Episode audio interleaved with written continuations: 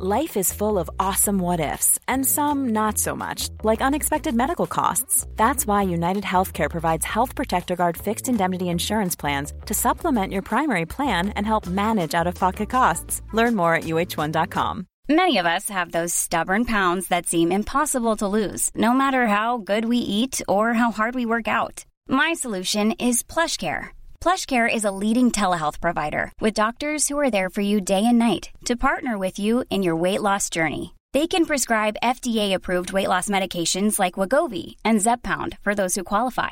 Plus, they accept most insurance plans. To get started, visit plushcare.com slash weight loss. That's plushcare.com slash weight loss. Millions of people have lost weight with personalized plans from Noom, like Evan, who can't stand salads and still lost 50 pounds.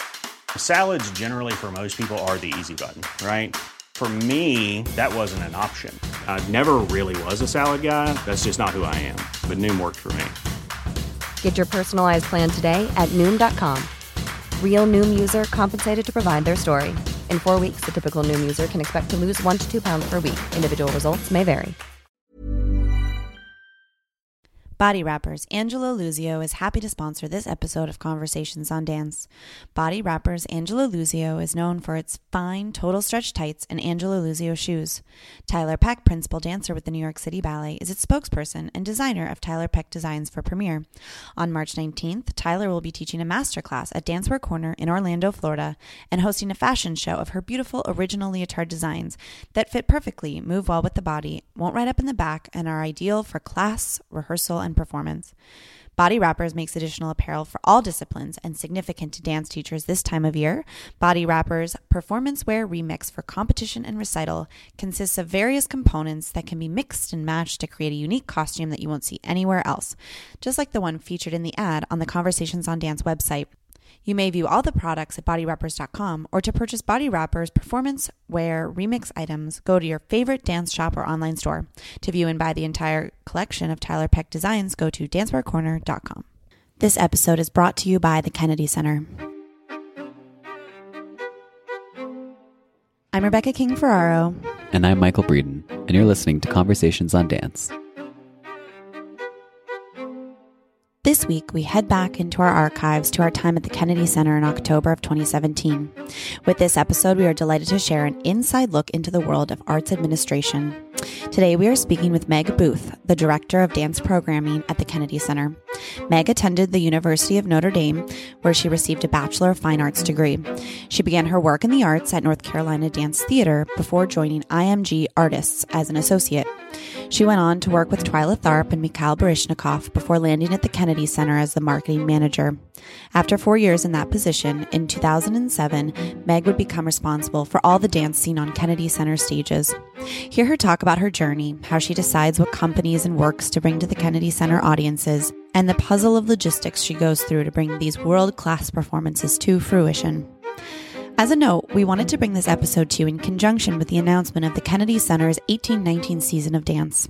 Since this was recorded in October, it was before the final performances of the Suzanne Farrell Ballet.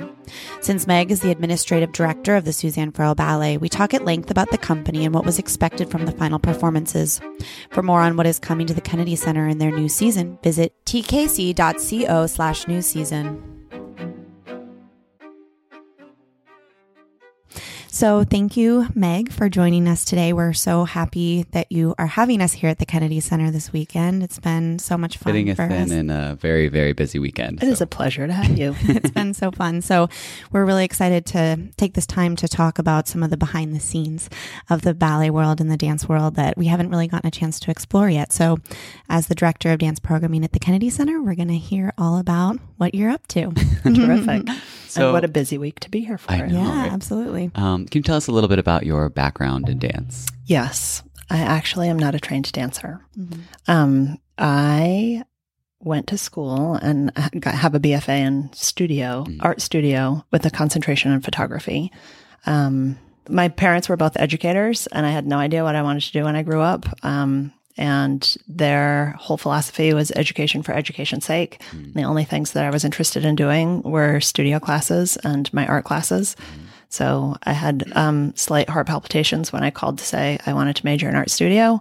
Um, and fortunately, they said that's terrific. We don't have enough artists in the family. But, uh, and so my concentration is in photography. So I um, have a strong eye for strong visuals. But again, I'm not trained in dance. Um, immediately after I graduated, I did some volunteer service and then started working in a photo lab and studio. And I started thinking, what can I take pictures of that would sell in galleries? And I was starting to have a modicum of success. I had a solo show, and um, after I sold my first piece, it uh, was slightly unpleasant because I didn't know who bought it. They bought it off a gallery wall. I didn't know what they were thinking when they saw it, and it was just so uncomfortable for me. And so, literally, I quit my job. I jumped in my car, drove around the United States visiting my friends, and then landed in Charlotte, North Carolina, where I had some friends from college. And I just thought, I know I want to stay in the arts, but I don't know what I want to do. And um, I got to North Carolina shortly after Sal Aiello passed away. He was artistic director of North Carolina Dance Theater. And just through friends, I met some people on staff at North Carolina Dance Theater. They were on the brink of bankruptcy and um, they lost almost their entire administrative staff. And I remember talking to the then executive director, and he basically said, if you're willing to work really hard, um, we have a job for you. And at 23, he gave me the title director of operations. I had no idea what it meant. And so I literally um, remember walking around and interviewing the only people that were on staff, peculiarly, um, were the production manager, Doug Singleton, who is now the executive director of the now Charlotte Ballet, the wardrobe staff and director of the school. And I just remember talking to them saying, Well, what do you think a director of operations should do for North Carolina Dance Theater? Because I'm not sure what I should do. But as I left, I really left as company manager. Um, and so I felt that role. And I was hooked. The studios at the time, the um, building at the time was a big warehouse that had these demi walls between the administrative staff and the studios. And, you know, being able to listen to class and rehearsal all day, I was just completely hooked, and that was it. What was that like having to learn on the job like that? Uh, Like to the extreme, uh, in a position you weren't necessarily trained for. Did you ever think that you would be in arts administration or had that you know, been something you no, I mean, I went to Notre Dame, so I have a strong liberal arts background. And, you know, all through college, my parents just said the only reason you're in school is just to learn how to think. So don't worry about what you're learning. You're just learning how to think, get through it. Um, and I mean, it was really the perfect environment to come into because I, um, like to think of myself as a chop chop person. Um, I just like to get things done. And going into an environment where there was so few administrative staff and so few people to get things done, mm-hmm. it was just like a blank canvas to be able to help out in so many different ways. So I got to do workers' compensation. I got to book tours. I got to book buses. I got to get Alonzo King a bagel with cream cheese in the morning because that's what he wanted for breakfast. Um, you know, it was like whatever it was that day, it was just fun to have a diversity of opportunity. I learned about visas, contracts, negotiated um, choreographer contracts. It was like anything that needed to be done.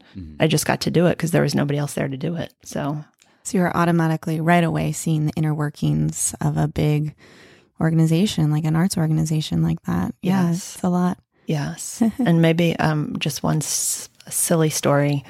We also did uh, education performances for kids at the Belk Theater or the Blumenthal Theater down in North Carolina. We had um, one day, there was, you know, 3,000 screaming children. And of course, I had to get out on stage, which again is not me. Um, to welcome everyone and tell them the procedures, et cetera. And I remember Bill Biondolino, who became a Farrell dancer, um, was at North Carolina Dance Theater at the time. Just before I went on stage, he looked at me and he's like, Meg, we have got to talk because your feet look like boats in those shoes. um, yes, quite an indoctrination to being on stage. Maybe why I never want to be anywhere close to it. But yeah, it was terrific. So after your time at North Carolina Dance Theater, you some of your first jobs were working with Twyla Tharp and Mikhail Baryshnikov. Um, so how did these opportunities come about, and how do you feel like these experiences um, prepared you for your future here? I um and actually before I worked with Misha and Twyla, I worked at IMG Artists. So that was the job that brought me up to New York. Um, and I have always thought that now today as a presenter, having the opportunity to have worked um, in a company, in a management agency, and then for a presenter has really gave me given me a terrific like triangulation of the industry um, to be able to see different pressures and needs from all different sides. Um, and so at IMG, it was a different time. It was the late 90s, and there was a lot more touring for a lot more companies. And I just think of that time kind of as my um, master's in arts management in a way, because I mean, there was such a hustle, and because there was so much money at the time. Uh, when I first got to IMG, they literally said, "Why don't you go get a, a subscription to the Joyce Theater?" And you know, there's such a network of artists that literally, you know, three, four nights a week, you could go out and either see any of IMG's artists that were performing in New York or any other performance that you wanted to. And, you know, the tickets would be underwritten. And uh, it was just absolutely extraordinary. Um, So that was your way to sort of absorb like your dance education, like It to, to be able to see all those different companies and in art. person. Yeah. And of course, so many people and companies come through New York. Um, it was terrific. And so, how did I move? So, from IMG, and I actually, in retrospect, would have liked to stay there a little bit longer because the learning was just so extraordinary. You're on the phone with presenters all over the country all the time. You're talking, we had a roster of 13 different artists who we managed their US tours, but then we also coordinated with their international management and sometimes we did it ourselves um, for their international tours. And it was just extraordinary to really understand that different presenters are looking for different things, that audiences in different um, cities are completely different. They're trained differently, they have a different education base. Uh, audience outreach at the time was dramatically different between different locations. Um, there was just a lot of learning, but um, I got a phone call from the person that I actually replaced at IMG, who I had become friends with. His name is Adam Miller. His um, brother is Sam Miller, who is director of The Pillow, had worked with Misha for years. And uh, Adam just said, you know, Misha needs a company manager. We told them about you. They're expecting your resume. Make sure you get it to them tomorrow. Wow. And so, you know, when you work in dance and you get a phone call that says Misha's expecting your resume, you send it.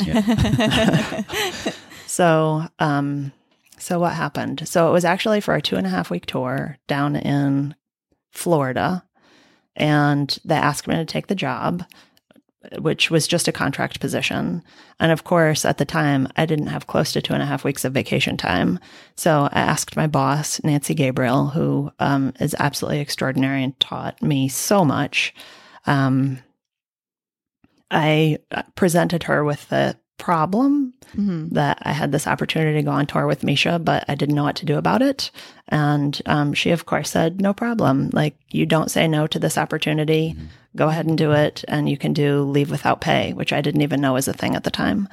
Um, so I did that. And at the end of the two and a half weeks, they, have they asked if I would um, come on full time. And uh, of course, I said yes. Uh, a side note, I was wondering, was Miami City Ballet with IMG when you were there? Because they did so many. I I, I actually feel um, I have a personal connection to this because uh, the first company I ever saw was Miami City Ballet, and it was presumably through a tour that maybe you even helped book. Maybe. because um, not a lot of companies were going to these smaller cities, but Miami City Ballet did a lot of big uh, college town tours and Yes. things of that nature. yeah. Why do you think that those have kind of dried up in general throughout the country? Is it just the money? I mean, as the economy has become depressed, people tend to, you know, cut out the arts first. I don't think it's a simple answer, Right. but um, dance is expensive. Uh, And particularly when you're looking at big ballet companies, to move a company of 60 people or yeah, um, 100 people Right. is just infinitely more expensive than it is to move a group of 15 people.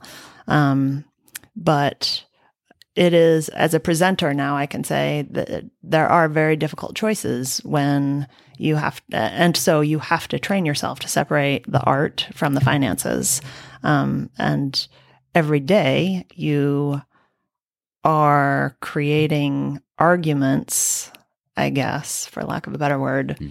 as to why art is worth losing money on right um, you can't yeah, being in the business of art, that's a very different thing from being in the business of business, right? Right. Yeah. Yeah, of course. and so it's interesting to to to literally make arguments about choices you have to make because mm-hmm. say for example now, you know, you have to reduce your net deficit and you can do it in any host of ways, but something is going to suffer. And so then you really start looking at the art argument and what is going to work best for our audience now and why and you know what story and narrative are you trying to tell over what period of time um, and it's difficult but again in the industry i think you know from the 90s to today with technology so many people have so many new entertainment choices. I mean, you know, everybody talks about this. You can go to the movies, you can watch um, Extraordinary Dance on your phone while you're in the metro. Mm-hmm. Um, and so uh, that's one, there's more competition. Um, another is that there is less arts education in our schools. And so culturally, um, kids aren't being brought up with the pattern as much as they were historically right. to appreciate and attend um, the arts. Mm-hmm. And so I think there are a lot of different different things that are leading to a scenario where um, there's less dance touring than there used to be. Mm. Right. So let's get to your time at the Kennedy Center. How did mm-hmm. you end up um, getting here and getting your first? You were first the marketing director, correct? Mm-hmm. I actually, well, I came to the Kennedy Center for a fellowship that Michael Kaiser had created. It was at the time the DeVos. No, before DeVos, it was the Vilar Fellowship. Um, and the intention of it was that it was a mid career transition point. Mm. And so, why did I come down? Because I had been working with Twyla, mm-hmm. and um, in my time working with Twyla, we built Moving Out. She built Moving Out on John Selya and Keith Roberts and Elizabeth Parkinson we put that on Broadway with the expectation that it would last for six months. Mm-hmm. And we booked a tour for Twyla Tharp Dance after, after, that. Of course, Moving Out was so successful that we then needed to audition a whole nother company to do the Twyla Tharp Dance tour. Right. So we did that. And through touring, realized that Moving Out was so successful they needed a group for a national tour. Right. Mm-hmm. And so at that time, Twyla decided that she was going to fold Twyla Tharp Dance, which, you know, she's famously done on and off yeah. over the decades. Mm-hmm. Um, and so that left me with the opportunity to do something else. And I wasn't quite sure what I wanted to do. Um, you know, after you work for Baryshnikov and Twyla Tharp, I think Merce was maybe one of the only people I still wanted to work with, mm-hmm. but, uh, or at the time. Right. And so, somebody told me about the fellowship at the Kennedy Center, and I really saw it as an opportunity to kind of pull back a little bit and reevaluate.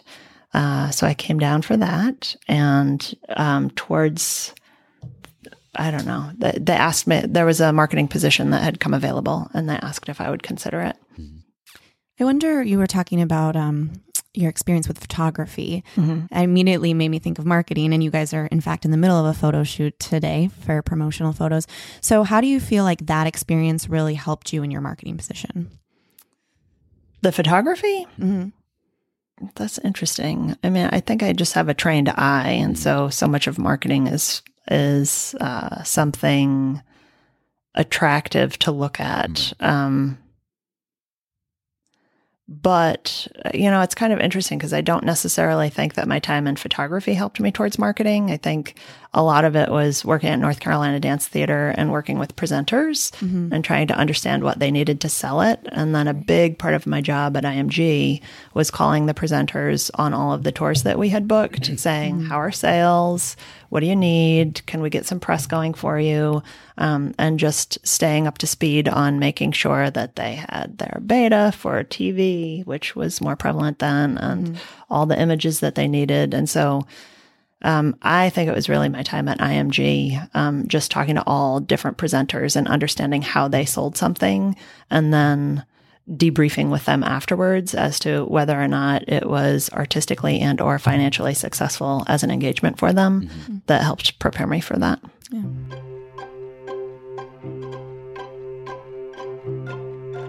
We want to take a moment to talk to you about our sponsor, Sudio Headphones.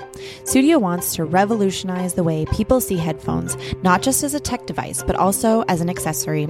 In the current headphone market, it seems that you can choose between one of two things tech or style. But Sudio is bridging that gap by bringing you high quality sound that matches the quality of even the highest rated headphones on the market with a fashionable and modern look for a fraction of the cost. Michael and I have both been loving our sleek Tre style Sudio headphones. They are sleek and lightweight and have sound transparency that allows you to hear traffic and conversations around you, making these headphones perfect if you live in a busy city. The Bluetooth technology makes these headphones wonderful to use when you are warming up for class or performances so you won't get tangled up in wires. So don't wait. Start listening to Conversations on Dance today with Sudio headphones. We are happy to be able to offer our listeners 15% off any purchase when you use promo code DANCE at checkout. Go to sudio.com, that's S U D I O.com, or click the link in the description of this episode on iTunes.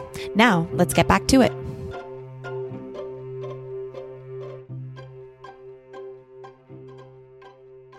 So, can you offer us some specifics about what your role is as director of dance programming? Sure.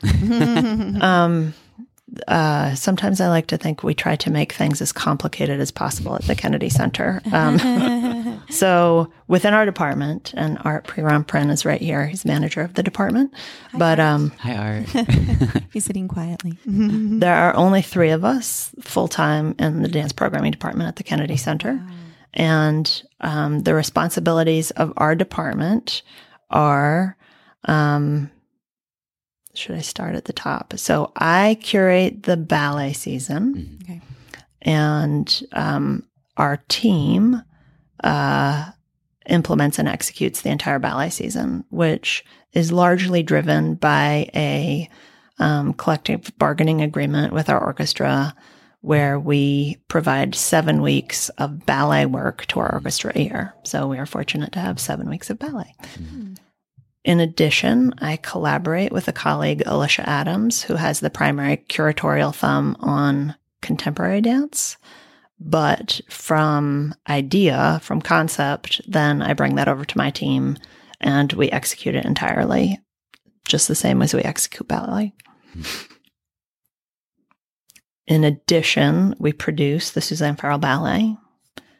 We produce demo uh, with Damian Woetzel and other um, small projects.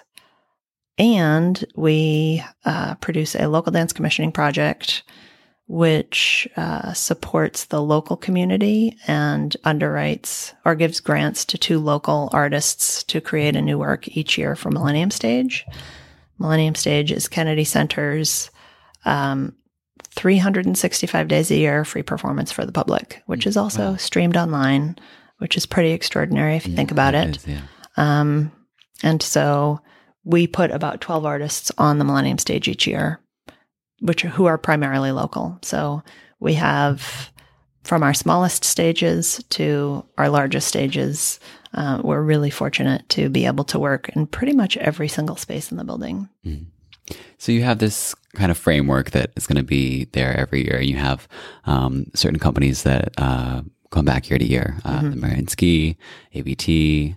Um, but then beyond that, how do you fill in the blanks? Do you have ideas of which companies you want to bring years in advance? How do you uh, are you approached by them ever? How does that start to sort of come together? Mm-hmm. It's a really incredible jigsaw puzzle that doesn't have a hard edge, um, and uh, and so, yes, I think, you know, after 20 plus years, you start to collect people who um, feed you ideas and information, and you try to read as much as possible.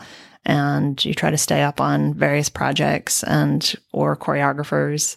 And um, so you slowly start to put it together. And so there are times where you learn about a project and you want that project no matter what. And so you're going to make that happen.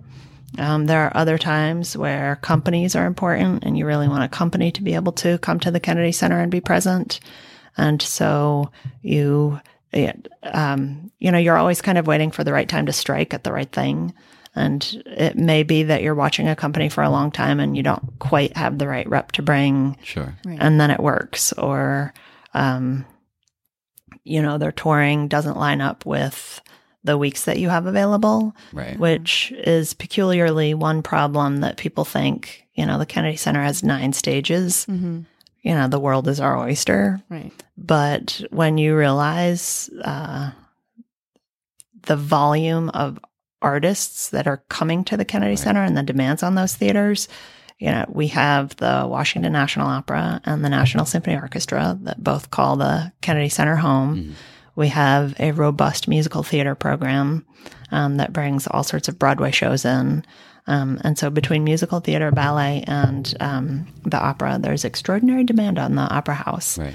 And when you're moving the big, big companies, you know, they may only have three to five weeks a year that they're going to be available. And so um, it is interesting because sometimes you have to plan those weeks four years in advance, Right. or you're not going to have them. That was actually one of our questions. We wanted to know when you do bring in one of these big organizations, where do you start and kind of how does that process go? So 4 years ahead of time and then what's what are the next steps? What briefly do you go through to get everything to happen? Um, so yes, I think I work a minimum of three years in advance because, you know, again, some of these companies have very short windows. And so, um, you can learn what the window is for the company that you want to bring in. And then I have to go back here, um, within Kennedy Center administration and try to wrangle weeks away from the WNO or musical theater. Um, and juggle it all uh, to make it fit because each of those entities has their own pressures. The WNO needs to have a certain number of weeks at a certain number or at a certain time of the year in order to achieve the productions that they want to achieve. Um, so for some companies, you just hold the date for a long time. Mm-hmm. Some of the companies, you know what the program is going to be, maybe because you've been talking about X, Y, or Z, but others, um, so for example, with New York City Ballet, we date them, but then as the years advance, we start um, looking at repertoire and what is up in their repertoire. And then you just start the dance of what repertoire is Right. up and ready to tour Right. what have we done in the past um, and what would make most sense for our audience and then as you start to get the puzzle pieces in place you also have to create a balance not only within that company and within that company's history at the kennedy center but then within every other company's history at the kennedy center um, to make sure that you're not doing too much of any one thing Right. um, I was wondering specifically regarding rep, um, who who puts the first ideas forth? Is it the company that says we'd like to bring this, or do you guys say we want you to do this, and then there's, completely there's varies absolutely not? it completely varies by company. Mm. Um, so You just kind of have to work with it, right? Right. yeah, yeah. That makes sense. and you also have different trust levels with different people. Mm-hmm. Um, but at the end of the day, I, th- I the artist's voice is the most significant, Right. and so I'm always interested in knowing what the artist wants. Mhm. Um, Mhm. so you know, we I sat down with I sat down with Yuri every single year, Yuri Mhm. Fateyev, to say, this is the history of what the Mariinsky has done at the Kennedy Center. This is what I have planned for this upcoming season. You know, let's try to fill in blanks. And Right. I'm always interested in, you know, because he'll come in and say, well, I've got these three principals who are dancing this role in this ballet so exceptionally. Like the time is right to strike on this ballet right now. Mm. Um, and, you know, you just put all of that information together to try to find the balance. Mhm. Yeah.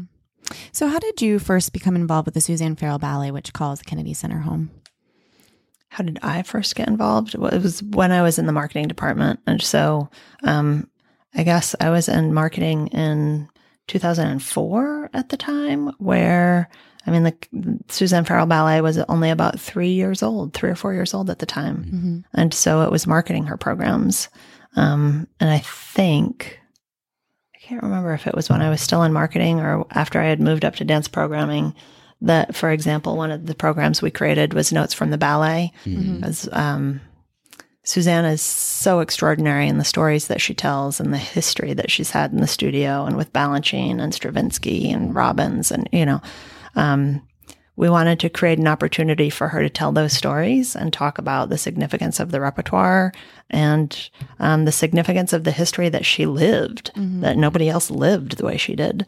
And so we created a program called Notes from the Ballet, which gave her an opportunity to talk about all of those things that she knows in a way that nobody else does. Um, and of course, now, uh, 15, well, however many years later, um, 16 total for the company. Um, as we celebrate the final year, we are putting all of that storytelling in a book, which will chronicle the history of the company here at the Kennedy Center. And it is going to be gorgeous. Say, I love notes from the ballet. I because I'm on the email list, so they always like anytime I see an email from the Kennedy Center, I I'm like yes, like, such a good ballet geek thing. It's, Yes. If you love Suzanne's book and you know Suzanne, mm-hmm. Yeah. this is just like you're getting little tidbits like that. that her, it's, what she has to say Pretty is so extraordinary. fascinating. Yeah. And it, you've read her book, Yeah, which. I think is the juiciest beach read ever. Oh it's the God, best. I It's the best it. book. I love her book. It is. It's fun. Mm-hmm. There, just nobody else in the world led her life. yeah. So, what can Kennedy Center audiences expect from Suzanne's final season? It's going to be a really special evening. Mm. Actually, four very special evenings. And so the choices that she has made for her final season here at the Kennedy Center, um, I'm going to start with what I think is going to be her most significant um, legacy, really. It's Gounod Symphony, which the reason I think it's most significant is that she recostumed it in a way that shows geometries that were never before seen or known because they were hidden under long skirts. And so in recostuming it, she recostumed it in short black and white skirts where um, there are quite a few, you probably know it's 32 dancers on stage. It's a big ballet, yeah. It's a big ballet. Um, and, you know, not only the geometry of the dancers on stage, but then when you start looking at the choreography, particularly for the legs, um, it's something, I mean, she's really gifted us a Balanchine black and white that nobody's ever seen before because it was hidden. Um, so I am most excited about that. Um, and of course, the other bookend is Serenade, which um, everybody in ballet uh, that knows anything about it, you know, it's it's the alpha. It's where you begin. Um, and then Meditation, which is the first ballet that Balanchine created on Suzanne. Sagan, the first Balanchine, ba- uh, the first ballet that he created on her when she returned from Dancing with Béjart, and Chaconne, which is a very important Beautiful ballet. um, ballet to Suzanne as well. It's emotionally important to her. And so what she has done is really select ballets that were most important um, to her history when she was dancing with uh, New York City Ballet. But then again, I think Gounod, the choice was that it's been one of her most significant restagings. Um, so, the 60th anniversary, so we can throw that in there. Yeah. but it's amazing that she can do something like I I, love this element of what of Suzanne's work that she kind of rescues these um, dying or nearly extinct Balanchine ballets Yep, from Balanchine oblivion. Preservation Initiative. It's amazing, and that you can shine up something that's 60 years old and it looks it feels like a new ballet. It's almost Yeah. like getting a new having Balanchine choreograph a new work. It is. It's kind of interesting too, because in the evolution of it, when we were talking about creating it, we had talked to Paul Epstein um, as well. And I remember Paul saying, Paul was uh, Balanchine's lawyer. He's a member of the trust. Um,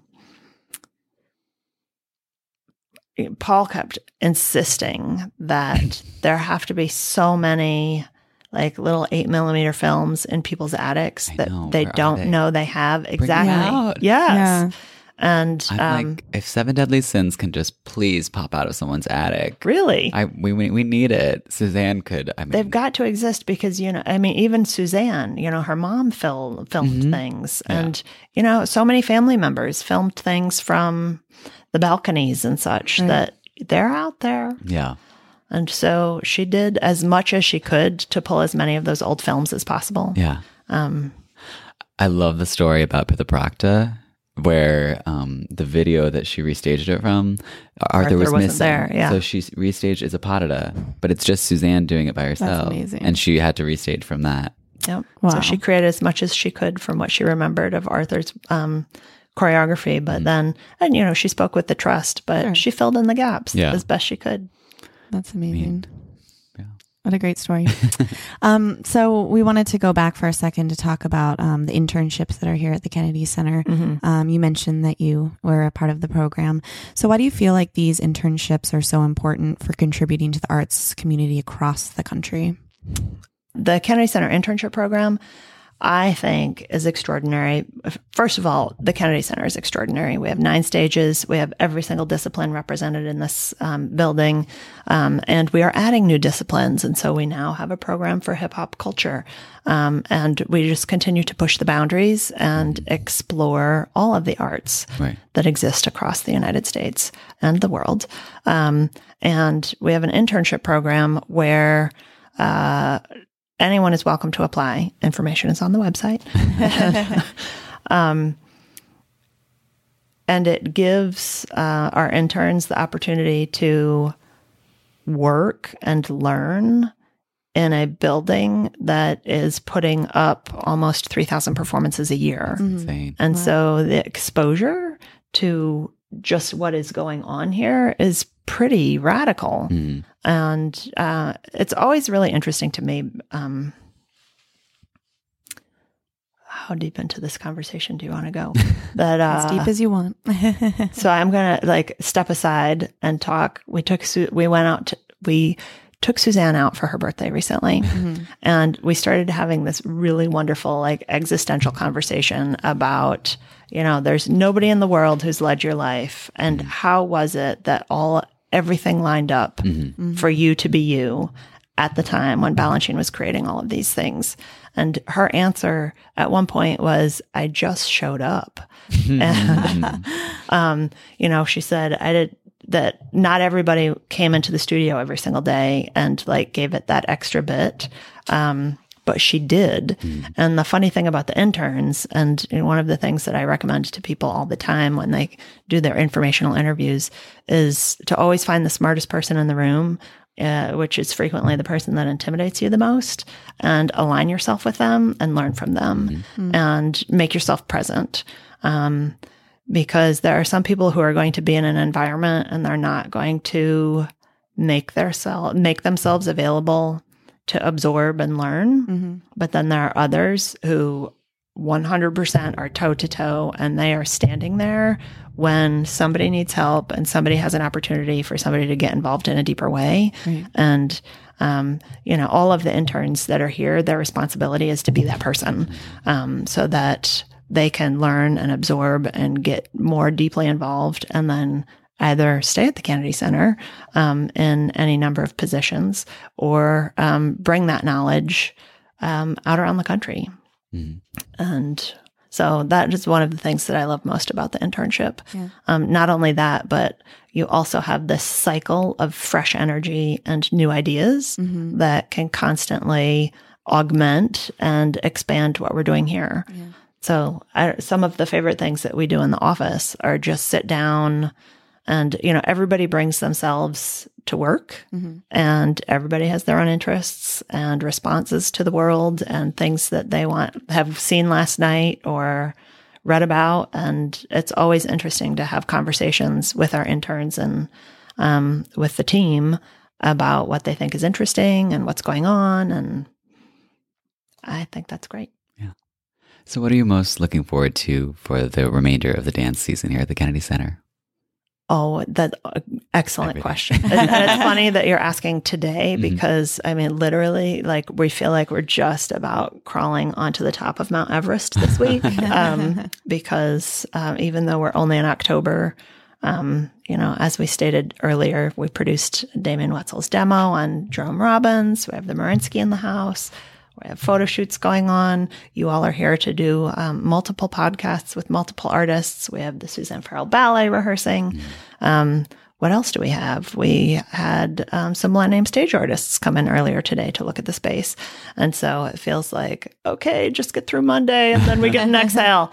But um, let me think about this season because we always live in about three at any given time. How do you keep it all straight? Yeah. It's hard. Yeah, it's hard. um, I don't know. It's weird because we just go from strength to strength and to see so many different artists. Um, we're going to give the world premiere of Camille Brown's latest work, Ink. And we have never had Camille Brown here. And uh, I am really looking forward to that. Exciting. Yeah. Great. So, just to wrap up our interviews, we like to do a section called our lightning round, which you may be familiar with. Art likes it. Um, so, it's just a series of quick questions, and you can just give us the first answer that comes into your mind. So, what is your favorite dance work to watch? Oh, I don't have one. No, You- too many. We'll give you like three. Yeah. it's so hard. I there you I don't have one. I, there I like different things at different times, different artists and different things. That's It's- probably really good when you're the director of programming. Yeah. I like it when magic happens and Yeah. there are certain days when the right person is dancing the right thing at the right time and it's just extraordinary. And it can be tap and it can be Kingdom of the Shades. And when it's right, it's right. I love Great. that. uh, what's uh, your favorite dance event that you've brought to the Kennedy Center? Probably Ballet Across America that we did just this past year, um, which uh, was so much fun. We had Misty Copeland and Justin Peck curate. We had Ezra Hurwitz create gorgeous, gorgeous films. Um, uh, we had Jeremy McQueen uh, create a ballet for us. Uh, it was so much fun. I don't know if you're allowed to say, but are you going to do something similar like that again? We will do Ballet Across America again, um, and all of it is in design. Okay. Um, do you have a dream company or performance or production that you'd want to bring to the Kennedy Center? I feel like I live that every day. Yeah. Yeah. um, so yeah, I mean, and I've, I feel like I've been able to answer it every year for the last 10 years. So is there a company that hasn't been here? I mean, I do have a short list of companies that I'd like to bring back that are very challenging to bring back, but, um, I don't know. There's not just one. Yeah. There, like literally, I have a list of companies and projects that is two sides of a page that I'd like to bring to the So we Kennedy Center. Amazing. Keep looking at the website Gosh, for when it's coming. be- I mean, that sounds like fun that you get to sort of, you know, have. You can be like a kid in a candy store and be like, "I want this and this and that," and that you can Make to it see some of that come to fruition must be It, really yes, satisfying. yes. Sometimes I pinch myself because um, there aren't very many places that you can bring as many extraordinary artists Mm-hmm. and companies um, month after month, year after year. Yeah. Mm-hmm. That's the thing. You have so much time to program that you can have a list that big because someday you can cross it all It's off. hard. I I have to say it's hard because for as much as the Kennedy Center is able to do, I mean, truly, it is a double-sided page, single-spaced with companies and projects that we would like to see. Um, and you know, I just it's a working list. So you see something you're interested in it, you you put it on that list, and then you have to narrow it down to like seven contemporary, seven ballet every year. That's hard. That is Yeah. hard. So, uh, if money were no object and you could have the biggest budget you could think of, what would your dream outreach program look like? dream outreach program it would probably be something where um,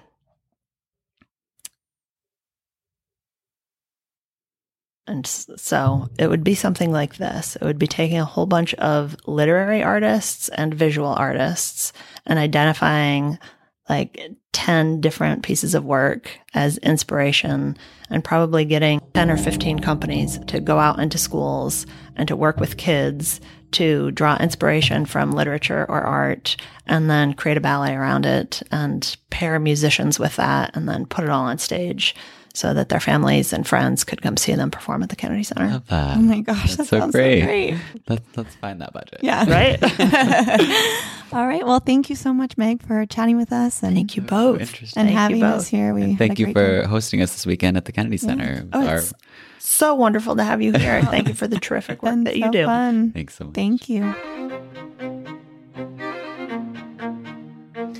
Thank you for joining us this week. We have a lot of really exciting announcements coming up and great new content planned for the rest of 2018. So we hope that you will all continue to join us for that and subscribe now on iTunes or wherever you get your podcasts so that you are automatically notified of new content as soon as it goes live. We also hope that you're following us on social media at Conversations on Dance. Thanks for listening. See you next week.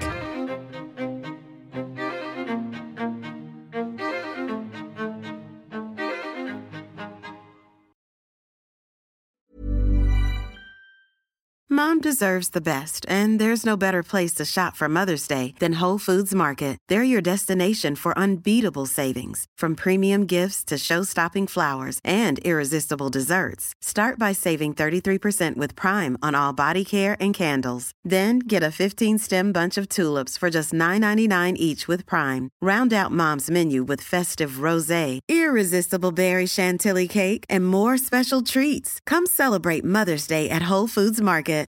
Imagine the softest sheets you've ever felt. Now imagine them getting even softer over time. That's what you'll feel with Boll and Branch's organic cotton sheets. In a recent customer survey, 96% replied that Bowl and Branch sheets get softer with every wash. Start getting your best night's sleep in these sheets that get softer and softer for years to come. Try their sheets with a 30-night guarantee. Plus, get 15% off your first order at bollandbranch.com. Code BUTTERY. Exclusions apply. See site for details. Planning for your next trip?